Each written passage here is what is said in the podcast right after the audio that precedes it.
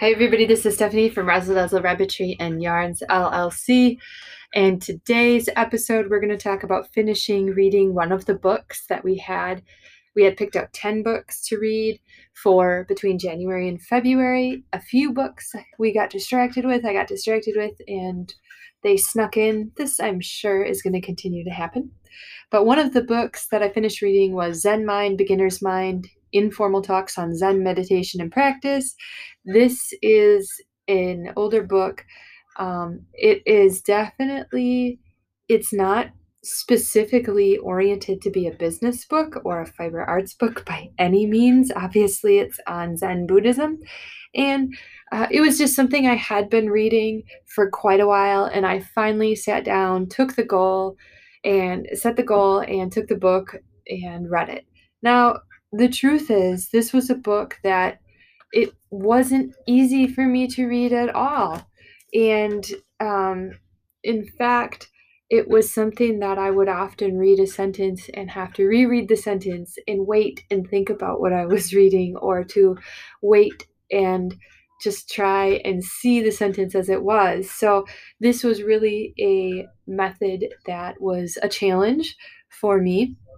There are uh, there's a different book that I really, um, there's two additional books that I had put on the list for February, January, and February. One, uh, both actually, I've read before. One is the Tao of Pooh, and uh, one I believe is Essential Buddhism. So it's slightly different topics, and feel free to read along if you'd like. Otherwise, no pressure to read along. Now, if you are strictly searching for yarn, fiber arts, angora, wool, uh, fiber arts business, running a fiber arts business reading, and you have limited time, I'm going to tell you don't pick up this book. Because this, you know, if you're remaining hyper focused on what you're doing, this book is off to the side.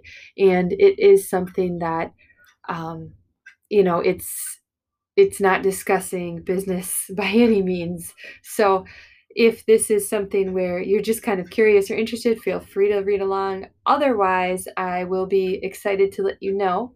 Um, we're going to be starting Principles by Ray Dalio, which, of course, Ray Dalio is a multi billionaire. He started Bridgewater Associates. Um, and I believe he started from his apartment um, he's he's been involved in business. He's been involved in finance.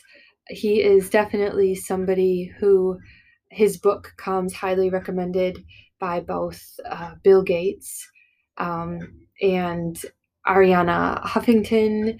Um, it just really, really a book that I'm excited to start reading. So if you're interested in picking up a business book or a book uh, that might give you a bit more of that uh, business guidance, then let's just jump straight into principles. Shall we?